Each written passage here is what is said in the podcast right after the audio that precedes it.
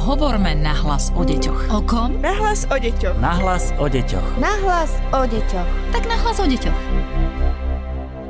Je tu ďalší podcast, ktorý pre vás pripravuje Výskumný ústav detskej psychológie a patopsychológie a Darina Mikolášová. Rovnako ako aj minulý týždeň je aj dnes mojím hostom psychologička Výskumného ústavu detskej psychológie a patopsychológie pani Ľubica Keverová. Vítajte v štúdiu. Dobrý deň. Minulý týždeň sme sa venovali oddychov a príprave do školy malého školáka, prváka. A poďme sa teraz rozprávať o tom, ako by mali oddychovať, ako by sa mali pripravovať do školy starší žiaci. Začníme možno druhákmi, tretiakmi, deťmi na prvom stupni. Čo aktuálne prežívajú po tých prázdninách oni? Od druhákov môžeme začať, tak tiež je to veľmi náročné, lebo tak išli do prvej triedy s tým, že nevedeli mnohé deti čítať, písať, počítať, takže všetko sa to za ten rok naučili, čo je úžasné. Uh-huh. A tam bolo veľmi dôležité, aby tí rodičia aj počas tých prázdnin niečo s tými deťmi robili. Čiže keď nie, tak intenzívne teda v tom júli, že tam im dali ten oddych, tak od augusta formou hry trošku precvičovať aj tie písmenka, možno matematiku, aj čítanie trošku precvičiť, ale všetko len hravou formou, čiže nikdy by nemal rodič byť náhradou toho učiteľa. Uh-huh. Ale ja vždy hovorím rodičom, že všetko, všetko sa dá robiť e, naozaj takouto hravou formou, napríklad z prázdnin napíšeme pohľadnicu starým rodičom, tam aj deti pochopia, že nie všetko sa robí len cez SMS-ky a mobily, ale uh-huh. že existuje aj také písanie pohľadníc, môžeme sa o tom porozprávať. A matematika takisto dá sa robiť aj v prírode, hoci kde sa to dá presvičovať, ale tak to už boli prázdniny. Áno, keď, keď, sme, dieťa, keď sme to nestihli, keď tak sme čo to nám nestihli, poradíte? tak príde ten druhý ročník a naozaj ten rozbeh u mnohých detí je potom taký ťažší by som povedala, ale zase o toho sú tí učitelia, aby oni vedeli správne naštartovať to dieťa, po prípade porozprávať sa s tým rodičom, že kde by trochu mohol ten rodič pomôcť tomu učiteľovi a e, samozrejme spolupráci učiteľ rodič pomôcť tomu dieťaťu. Veľa sa hovorí dnes o tom, že koľko toho deti v škole mm. majú. A dám vám otázku, pretože prichádzate do styku s mnohými klientmi. Majú toho naše deti v škole možno viac, ako sme mali kedysi my dospelí? Cítiť to na tej ich psychike? Tak myslím si, že v samotnej tej škole tie základy e, sa musia naučiť tak, ako sme sa naučili my takéto základné trivium čítanie, písanie a počítanie. Skoro mám pocit, že tá doba je trošku taká viac hektická, že naozaj idú do popredia tie počítače, tablety, mobily, aj v školách, dokonca už aj na prvom stupni deti často využívajú teda tieto technológie buď pri samotnom výklade látky, že učitelia s týmto pracujú. A je to trošku iné v tom, že je to celé naozaj, naozaj zrýchlené a neviem, či to nie je trochu potom aj na úkor toho dieťaťa, že to dieťa je tak potom zahltené toľkými informáciami, e, novými podnetmi, že ako keby zabudalo trošku tak byť same so sebou. Uh-huh. A toto je, ja si myslím, že veľmi dôležité.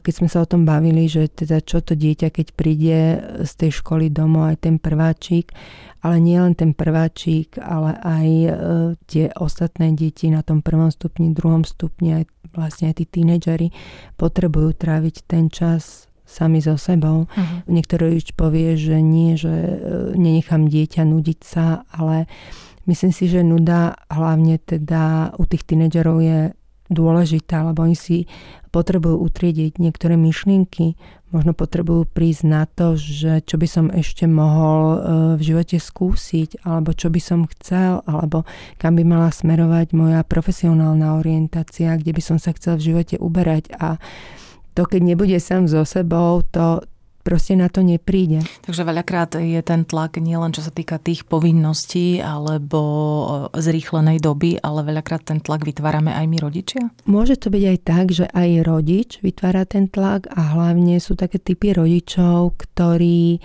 v živote možno chceli navštevovať základnú umeleckú školu, ale buď nemali hudobný sluch, že nemali na to ten talent, ale veľmi sa im to páčilo a potom ako keby také tie svoje ambície, ambície alebo tie túžby, ktoré si nesplnili, tak nejak podvedome prenášajú na tie deti. Uh-huh. A potom chcú, aby to dieťa teda navštevovalo aj základnú umeleckú školu, bolo aj v nejakom športovom klube a tam si treba uvedomiť, že základná umelecká škola nie je pre každé dieťa. Tým, že robia sa tam teda aj e, pohovory, skúšky, takže to dieťa by malo mať určitý talent, určite by malo mať hudobný sluch, či ide buď na nejakú hru na hudobný nástroj alebo náspev, ale aj keď ide na samotný nejaký výtvarný odbor, aj tam musia rodičia priniesť pri zápise nejaké práce toho dieťaťa, že či to dieťa má nejaký talent, alebo teda, ktorý sa dá teda ďalej nejak rozvíjať. A tam je potrebné si uvedomiť, že je to opäť škola. Je to základná umelecká škola. Uh-huh. To znamená, že keď je to škola, tak dieťa sa musí pripravovať. A je to naozaj je to veľmi náročné keď to dieťa vidí, že tí kamaráti pobehujú vonku a môžu sa naháňať a môžu ísť na ihrisko, on musí e, utekať domov, aby keď chce teda zvládnuť tú školu, tak by mal systematicky hrať na ten hudobný nástroj a to znamená, že každý deň aspoň nejakú pol hodinu sa tomu venovať. Mm-hmm. Toto treba mať na pamäti. Mm-hmm. Minulý týždeň sme plánovali jednak režim e, malým prvákom, e, ale aj oddych. A ja by som bola veľmi rada, keby sme sa tomu venovali aj e, čo sa týka starších žiakov, mladších, ale aj starších. Poďme teda na prvý vstupeň. Ako by mal vyzerať oddych malého školáka tesne potom, ako sa mu skončí škola, na čo treba dbať, e, čo mať na zreteli a podobne. No potom už od toho druhého ročníka, už som spomínala, že veľa z tých detí potom návštevuje aj krúžky mimo školy, buď sú to tie základné umelecké školy, alebo keď deti majú nejaký talent na šport, tak to môžu byť rôzne športové kluby ale môžu to byť aj obyčajné krúžky, ktoré nie sú orientované na výkon v rámci e, centier voľného času, čo je veľmi fajn, lebo je tam veľký výber tých krúžkov a niektoré tie centra voľného času. Dokonca robia aj také otvorené hodiny alebo dieťa môže prísť na takú prvú ukážkovú hodinu a môže tak zistiť, že či mu ten krúžok sedí alebo nesedí, či by chcel pokračovať v tom krúžku a pri týchto menších deťoch je dobré aj teda nechať to dieťa, nech sa ono samé vyberie, v čom sa cíti dobre. Či viacej naozaj ho to ťahá do toho umenia, alebo viacej do toho športu, alebo možno na nejaký technický krúžok. Tam sa preto stáva, že tie deti často aj menia tie krúžky. Že treba schodia a potom povedia, že nie, to mi nesadlo, dobre, tak skúsime niečo iné ale dôležité je, aby tieto zmeny tých krúžkov nám netrvali až po druhý stupeň, že tam už dieťa by malo byť trošku také vyhranené, že aký krúžok som si vybral, tak proste na ten krúžok budem chodiť, lebo ma ten krúžok zaujíma, alebo ma ten krúžok posúva, lebo tam mám kamarátov, páči sa mi tam, je tam sranda. A tam by trošku aj tí rodičia mali by to odkomunikovať s tým dieťaťom, že keď dieťa ja neviem, po mesiaci povie, že ne, ja na ten kružok chodiť nebudem, to je taká blbosť, mňa to vôbec nebaví, že dohodnúť sa s tým dieťaťom, vieš čo, ale ja som ten krúžok zaplatil, tak dohodneme sa tak, že prvý pol rok budeš na tom krúžok chodiť a po prvom pol roku si sadneme a spolu si to zanalizujeme a povieme si, plusy a minusy, že teda čo ťa tam baví, či ťa to posúva a podľa toho teda môžeme zaplatiť druhý pol rok. A takto vlastne učíme aj tie deti nejakej zodpovednosti, uh-huh. že keď niečo začne, musím aj skončiť. Hlavne u tých detí na tom druhom stupni, keď nám príde už teda tá puberta, tak vlastne tí tínedžeri často odchádzajú z tých krúžkoch. Aj keď navštevujú tú základnú umeleckú školu, tak príde takéto obdobie, kedy chcú s tým skončiť. Kedy si povedia, ja už tam chodiť nebudem, nikto z mojich kamarátov tam nechodí, všetci už to nechali, prečo ja musím 8 rokov navštevovať nejakú základnú umeleckú školu. A zase by som povedala, že to záleží od toho rodiča, ako to odkomunikuje s tým dieťaťom. Uh-huh. Že sadnúť si a povedať, tak pozri sa už on ten jeden rok, to už dáš a potom budeš mať ukončený celý cyklus a dostaneš nejaké hudobné vzdelanie, budeš mať okrem takého všeobecného sa ti dostane to hudobného a druhý cyklus už nemusíš chodiť. To už ťa vôbec do toho tlačiť nebudem, iba ak by si sa ty rozhodol, že chceš v tom pokračovať. Uh-huh.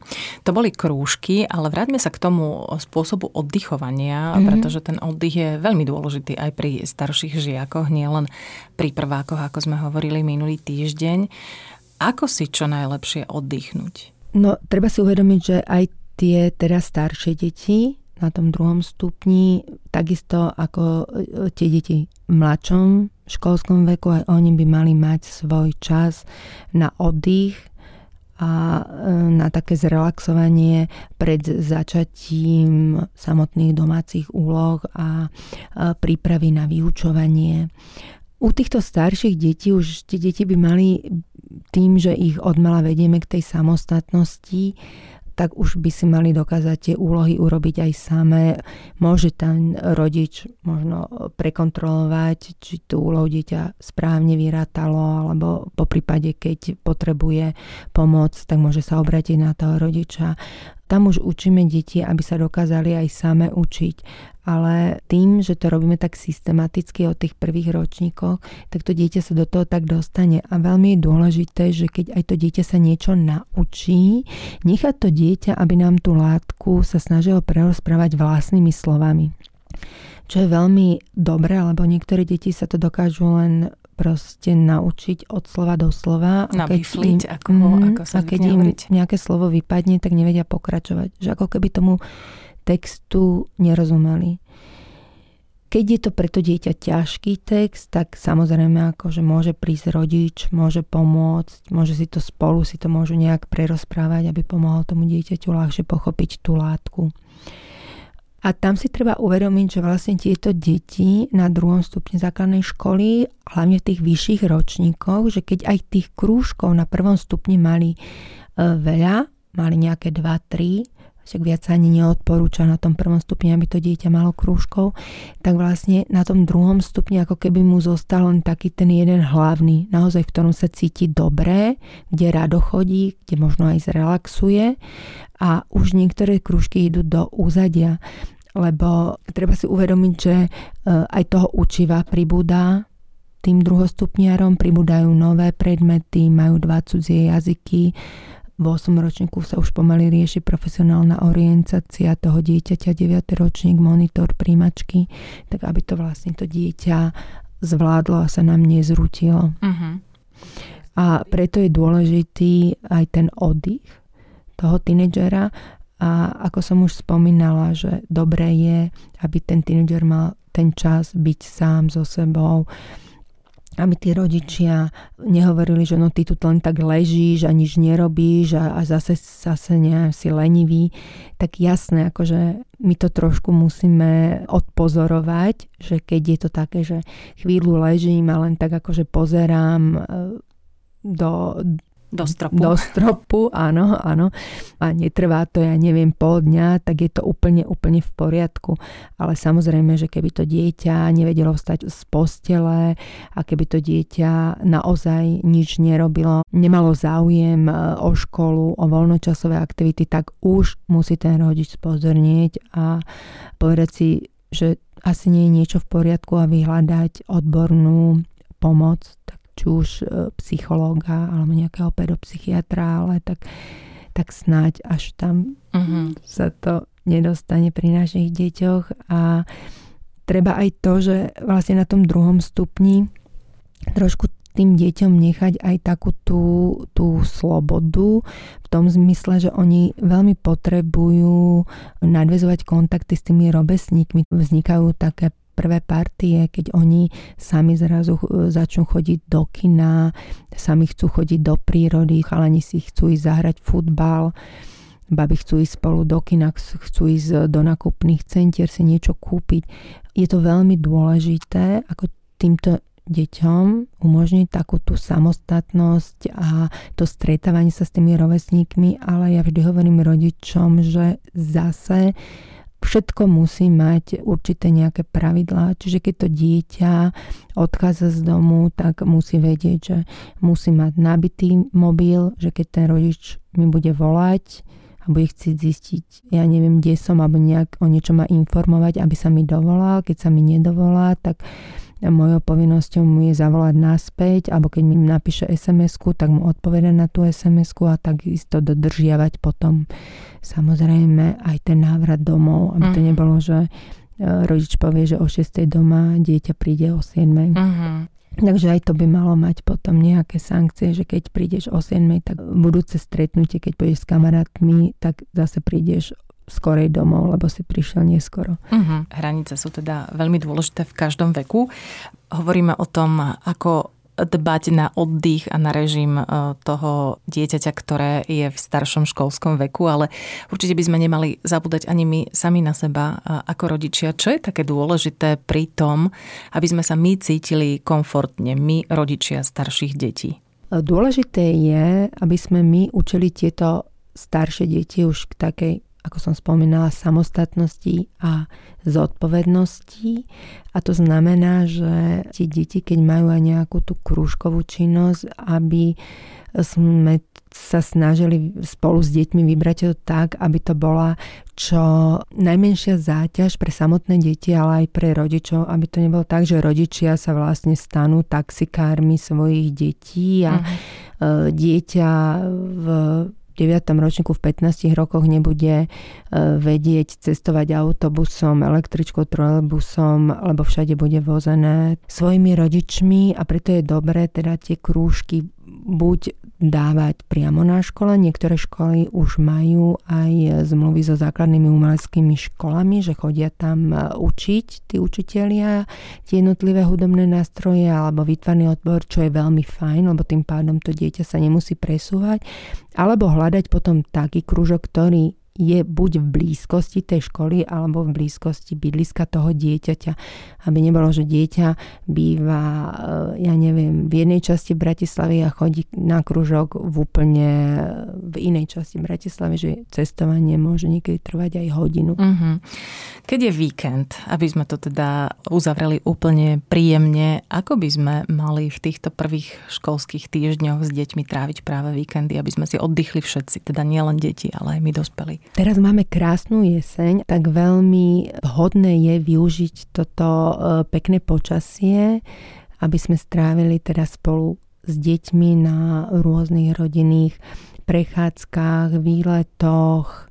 Môžeme si ešte robiť aj také e, predlžené víkendy, ale tam je dôležité aj to, že vždy treba, keď ideme aj na nejaký výlet, tak aby sa to odkomunikovalo aj s tými deťmi, možno nie s tými menšími, ale hlavne s tými väčšími, že či to dieťa teda nemá nejaký iný program, nemá program s kamarátmi, nemá už kúpené lístky do kina alebo nechce ísť niekde inde.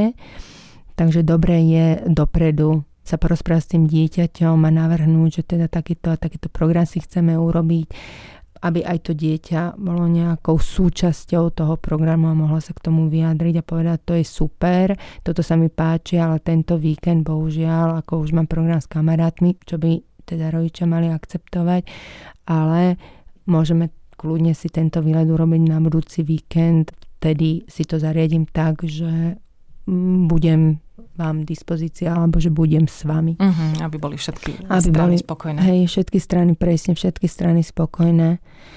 Takže ja si myslím, že teraz čo najviac z toho pobytu vonku na čerstvom vzduchu, užívať si to slniečko a ešte stále naberať nejaký vitamín D. Ďakujeme veľmi pekne aj za dnešnú vašu návštevu u nás v štúdiu. To bola psychologička Ľubica Keverová z Výskumného ústavu detskej psychológie a patopsychológie. Všetko dobré, krásnu jeseň. A ja veľmi pekne ďakujem za pozvanie, krásnu jeseň. Podcast Nahlas o deťoch realizujeme v rámci národného projektu štandardizáciou systému poradenstva a prevencie k inklúzii a úspešnosti na trhu práce. Projekt sa realizuje vďaka podpore z Európskeho sociálneho fondu a Európskeho fondu regionálneho rozvoja v rámci operačného programu Ľudské zdroje. Hovorme nahlas o deťoch. O kom? Nahlas o deťoch. Nahlas o deťoch. Nahlas o deťoch. Tak nahlas o deťoch.